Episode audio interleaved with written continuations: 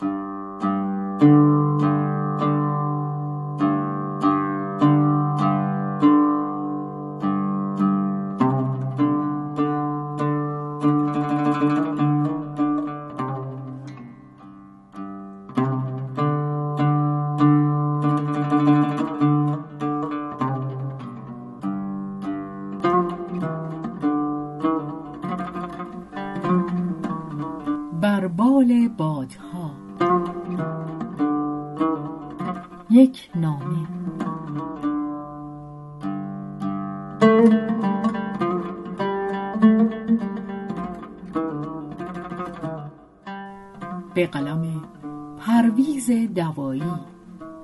از مجله جهان کتاب سال بیست و سوم شماره شش تا هشت شهریور و آبان 1397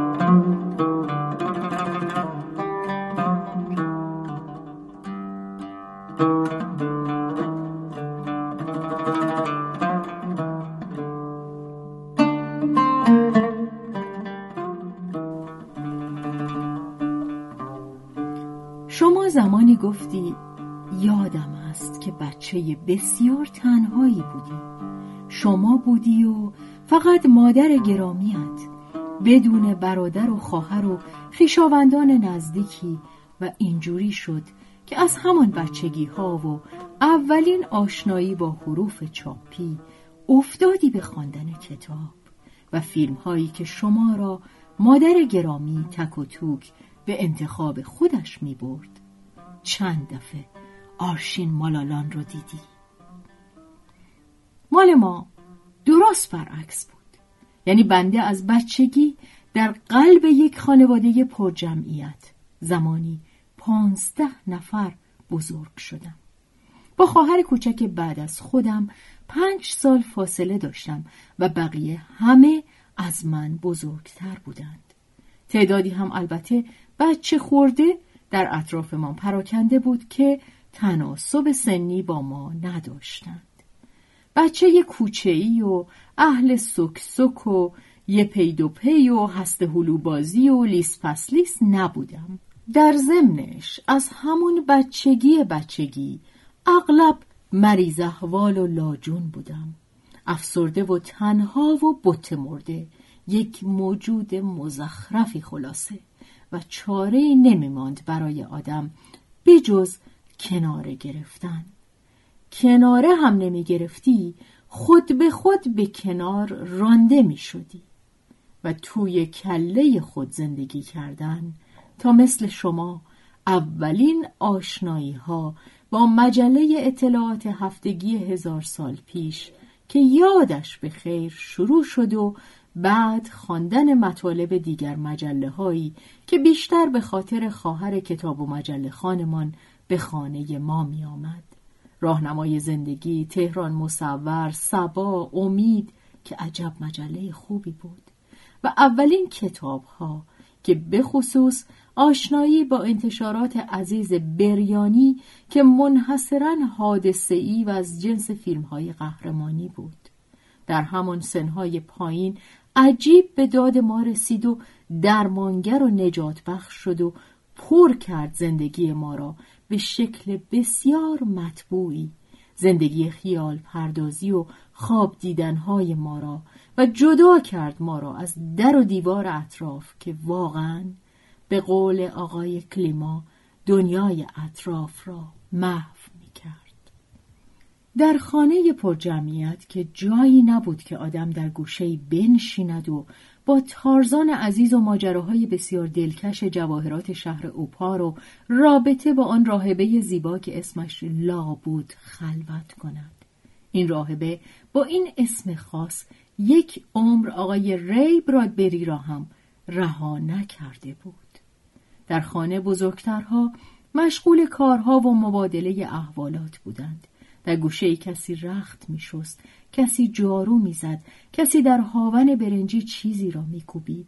بزرگترها از دو سوی حیات با فریاد حرفهایشان را به هم منتقل می کردند و رادیوی کوچک فیلیپس هم در درگاهی پنجره برای استفاده عموم از صبح راست پنجگاه و ماهور و ابو عطا می‌زد این وسط بچه های کوچک شیرین زبان و شیرین رفتار مشغول ورجه ورجه و بازی های پر سر و صدا بودند که گاهی پس گردنی میخوردند و البته ولوم صدایشان بالاتر می‌رفت. مادر گرامی ما هم در کناری بر تشکچه همیشگیش مثل ملکه نشسته و اوزار و کارگردانی و چشمانش همه جا کار می‌کرد. برای آدمی زاد یعنی این موجود ناجور تنها مانده که بنده بودم در خانه. واقعا هیچ جایی و هیچ گوشه‌ای برای تنها و به حال خود بودن باقی نمیماند به جز پشت بام.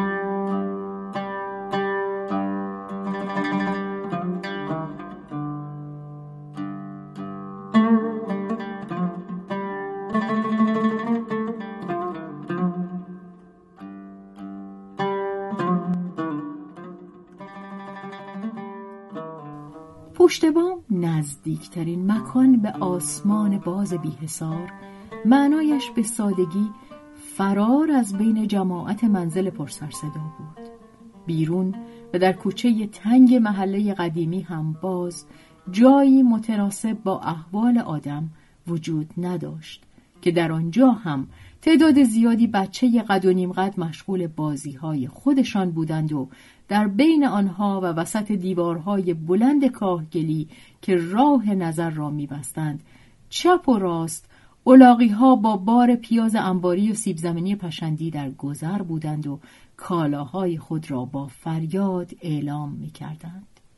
رفتن به محله های دورتر هم جرأت می‌خواست که یا می‌خواستند بزنند و یا آدم را بلند کنند. جایی بجز پشت بام و راهی بجز پله های منتهی به در تنگ پشت بام باقی نمی ماند. آدم یواشکی از اتاق بیرون می‌زد یواشکی کت کهنش را می پوشید. یک تکه آینه شکسته از جعبه حلبی اسباب بازی های خاص خودش بر می داشت و کتاب شهر اوپار و تمامی جنگل خرم و اطراگین تارزان را زیر بغل می‌زد و یواشکی راه پله های بام را در پیش می گرفت. یواشکی البته به خیال خودش چون وسط راه پله های نیمه تاریک که بوی خوش خاک می‌داد از پایین صدای نافذ مادر بلند می‌شد که باز بلند شد راه افتاد رفت پشت بوم. چه خبره اون بالا؟ کله بابات چاله؟ آدم محل نمیگذاشت و چند تا پله بالاتر می‌رفت ولی صدا ولکن نبود. نری اون لب! آخرش میافتی و فدای سرم میشی. و به عنوان حسن ختام خدایا دردامو به کی بگم با احساس خفت و گناه همیشگی و با لذتی که در بعضی از گناه های کوچک پنهانی وجود دارد پله ها را به آخر می رساندم. در کوچک یک لنگه پشت بام در تاریکی قلیزی نشسته بود. چفت بالای در را رد می کردم، لنگه در را پیش می کشیدم و نور شدید صبحگاهی آنن چشم را می‌زد.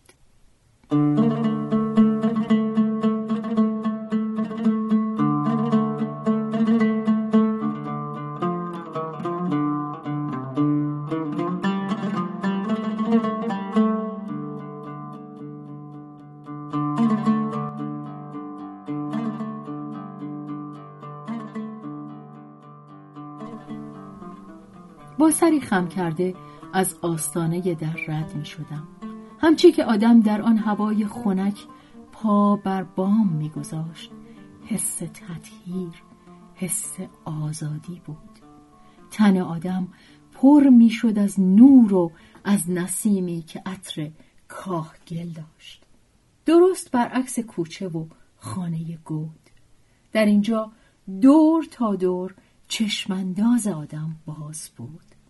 آن سال خانه ما به اندازه یک, یک طبقه از اغلب خانه های اطراف بلندتر بود و آدم سطح بام های در و همسایه را با بوم غلطون در اطراف می‌دید اینجا و آنجا لای کاهگل ها علف در آمده بود و گنجشک ها می آمدند و نک می زدند. گاهی هم از لای کاهگل بخار بلند می شد که مال شبنم سر صبح بود. گلیم کهنه پاره را از پشت در بام از توی راه پله ها بر می داشتم و می آوردم و کنار خرپشت پهن می کردم. نصفی در سایه و نصفی در آفتاب. نرم و ملایم.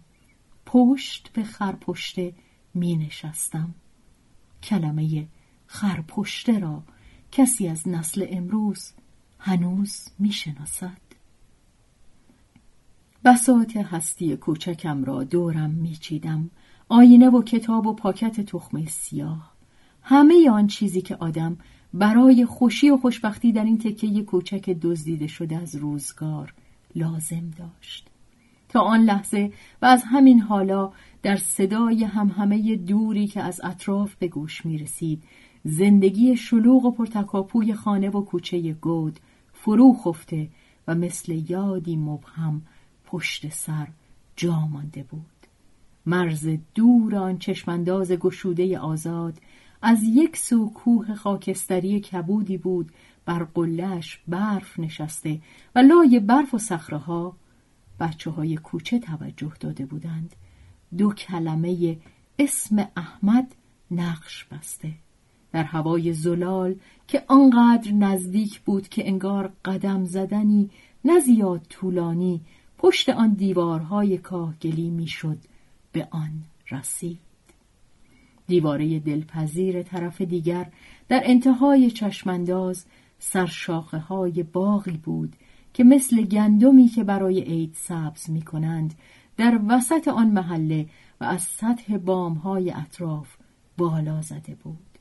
باغ درندشتی در چند کوچه و خیابان آن سوتر که سر تا سر دیوار یک کوچه را گرفته بود و آدم هر وقت که از زیر دیوارش گذر می کرد هوا خنکتر می شد.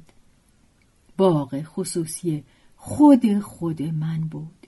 باقی که از داخلش خبر نداشتم ولی شب و روز دوروورش هزار قصه خواب بافته بودم از پرنده های رنگین بالش از میوه های آویخته از شاخه ها از برکه هایی که بر آن نیلوفر سفید نیلوفر کبود رویده بود که بینشان ماهی های سرخ شنا می کردند.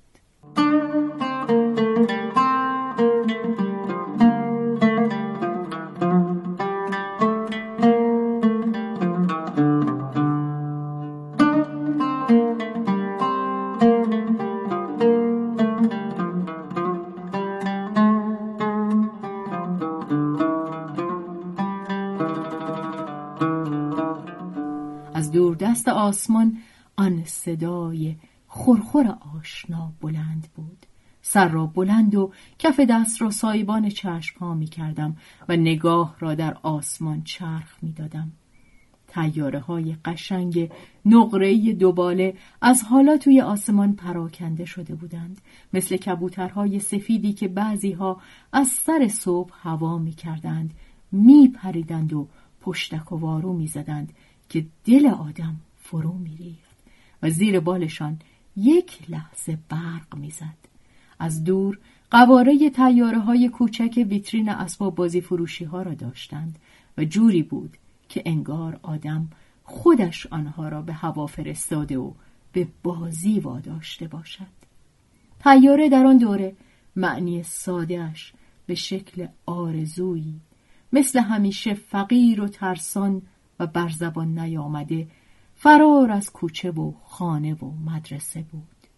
کلاق کاغذی درست کردن و باد بادک به هوا فرستادن و پرهای سفید را پرواز دادن شاید همگی جزئی از این آرزوی پرواز به معنی فرار بود و به آسمان پاکیزه که آنقدر از همه آزارها و آلودگیهای زمینی دور می نمود نزدیکتر شدن صدای خورخور تیاره حتی در کلاس نیمه تاریک هم که گاهی به آدم می رسید فرجه نجات بخشی بود که یاد بام، یاد نسیم و عطر کاهگل را برای آدم در وسط بوی تنهای ناشسته زنده می کرد. از توی تیاره خبر نداشتم. دو تا عکس یا صحنه فیلم یادم بود که از داخل بعضی از تیاره های کوچک که اتاقک تنگ و باریک بود و تیاره چی هنوز لغت خلبان باب نشده بود. پشت فرمان نشسته بود که با فرمان ماشین فرق داشت و یک جوری انگار که نصفه بود. تیارچی ها کت چرمی تنشان بود و یک کلاه چرمی قشنگی چسب کلشان داشتند. با عینک مخصوص درشتی که از روی چشم تا پیشانی بالا زده بودند و توی فیلم عزیز بزن بزنی بلای جان نازی مصرف نقاب را داشت. تیاره تصور یا آرزوی مثل همیشه ابلهانه فرار بود از دست همه کسان و چیزهایی که بر آدم دست تسلط و قدرتی داشتند و آن را مدام بر وجود ناچیز و ترسان آدم اعمال می کردند. از توی تیاره مثلا فیلم پسر تارزان را یادم بود که قهوه‌ای رنگ بود و تیاره چند تا مسافر داشت. یکیشان خانم جوانی که بچه نوزادی را در بغل داشت. که بعدا تیاره خراب شد و افتاد توی جنگل و تارزان که صدای گریه بچه را شنید که بین همه مسافرها زنده مانده بود رفت و بچه را آورد و با خودش برد پیش زنش به خانه ای که بر سر درختی داشتند. و چه خانه خدایا! و شاید هم تیاره مال فیلم معشوقه جنگل بود که تمام رنگی بود و باز خراب می‌شد. خراب شد و افتاد توی جنگل که در همسایگی ما بود.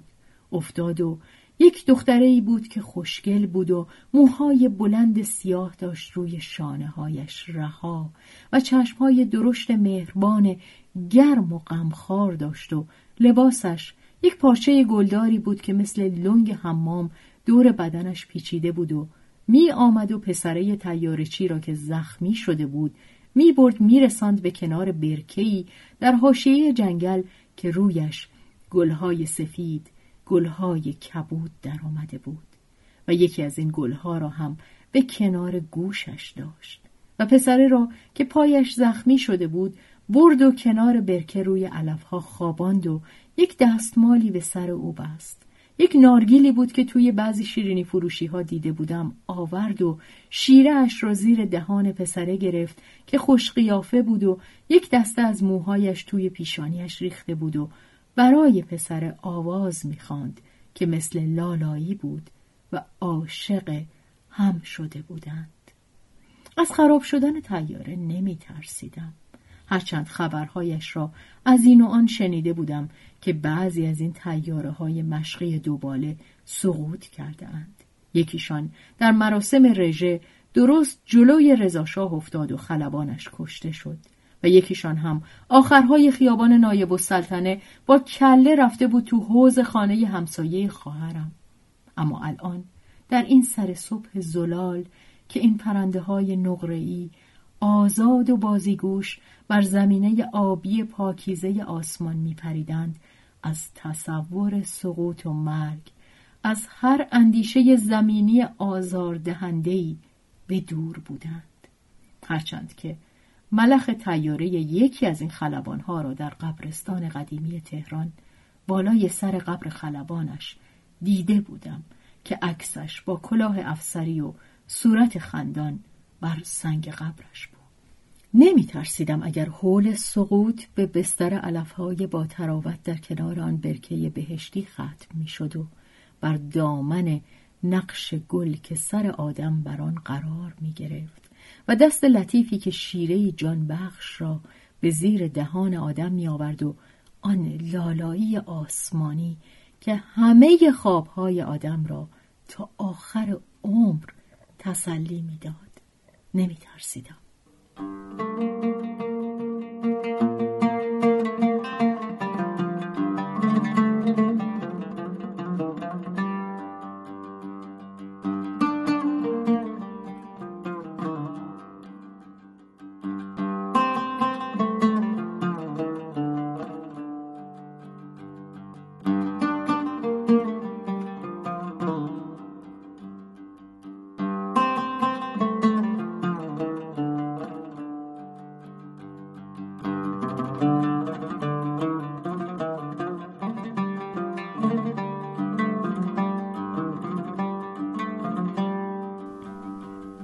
شادی از مسیری که آدم باید برای نشستن پشت فرمان تیاره طی می کرد بیخبر بودم.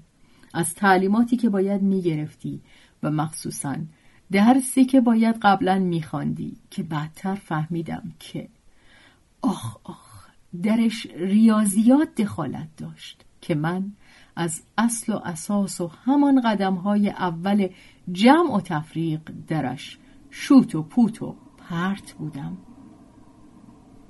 به قول گابریل گارسیا مارکز در کتاب زندگی نامش حتی خداوند هم نمی‌توانست مرا در یاد گرفتن ریاضیات یاری کند. نه کار من نبود. خیلی خیلی از کارها کار من نبوده هرگز. ولی خوابش را که می توانستم ببینم. از قدیم قدیم در خواب دیدن و خواب پروردن استاد شده بودم. خوابهایم را بین دیوارهای گذرگاه های عمرم و در باد و باران و عربده ها بین دو مشت به هم پیوستم نرم جوری که نشکند و از هم نپاشد مثل قاصدک بر بام میرساندم تا در آنجا با فوتی که با دعا با آرزو همراه بود به آسمان بفرستم که از دسترس آزارها دور بماند. اینجوری شد که سر حرف یادم رفت. ببخشید کجا بودم؟ توی تیاره بودم. نه روی علفهای کنار برکه. ببخشید بر علفهای پراکنده بر سطح بام نیمه خیس صبح بهار بودم. دور تا دورم عطر بهار و گردا گرد سرم خورخور آرام تیاره های دور و نزدیک دست می کردم و تکه آینه شکسته را بر می داشتم. اول به سطح آینه ها می کردم. بعد با زانوی شلوار پیژامه‌ام خوب پاک می کردم که شایسته ارسال پیام عشق و آرزوی من باشد. پیامی که درش پشتوانه همه خوابهای من بود بر چمنهای کنار برکه ها که حالا بر این آینه روشن در کف دست صدم پذیرم که از چوبهای بید مدرسه باز خریده بودم به آسمان میفرستادم. یعنی اینها این دلاوران آسمان پیمای بدور از هر آنچه زمینی بود زیر پایشان بر سطح کوچک آن بام گم شده در سرتاسر سر آن محله موجود ریز ناچیزی را نشسته بر گلیم پاره در کنار خرپشته اصلا می‌دیدند و جرقه کوچک بر زمینه های خاکی نظرشان را می گرفت. گاهی که یکیشان خیلی پایین می پرید به حساب خودم می گذاشتم. می گفتم به به پیام مرا گرفت که از بقیه تیاره ها جدا شده دارد انقدر پایین می پرد که یعنی جواب سلام مرا می دهد که سایش بر سر بام ما می افتد و بادش صورت آدم را نوازش می دهد. می پریدند و یک نیروی آسمانی آنها را در آن بالا جولان می‌داد. این پرنده های نقره ای را که مثل بچه گربه خورخور می کردند و برق زیر بالشان یک لحظه در چشم آن بچه روی بام منعکس می شد مثل قطر اشکی در گوشه چشمی سرم رو به بالا چشمانم رو به آسمان بود و دستم با ارتعاش لذتی آن رشته روشن را به سوی آسمان رها می کرد.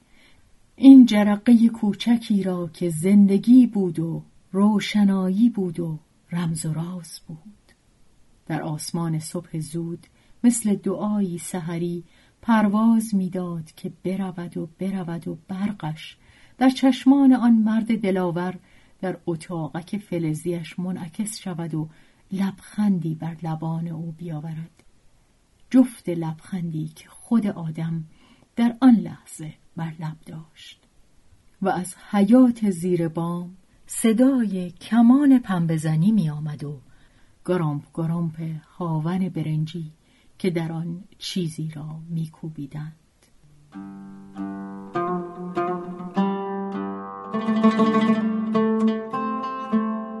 به خانش شهرزاد فتوهی.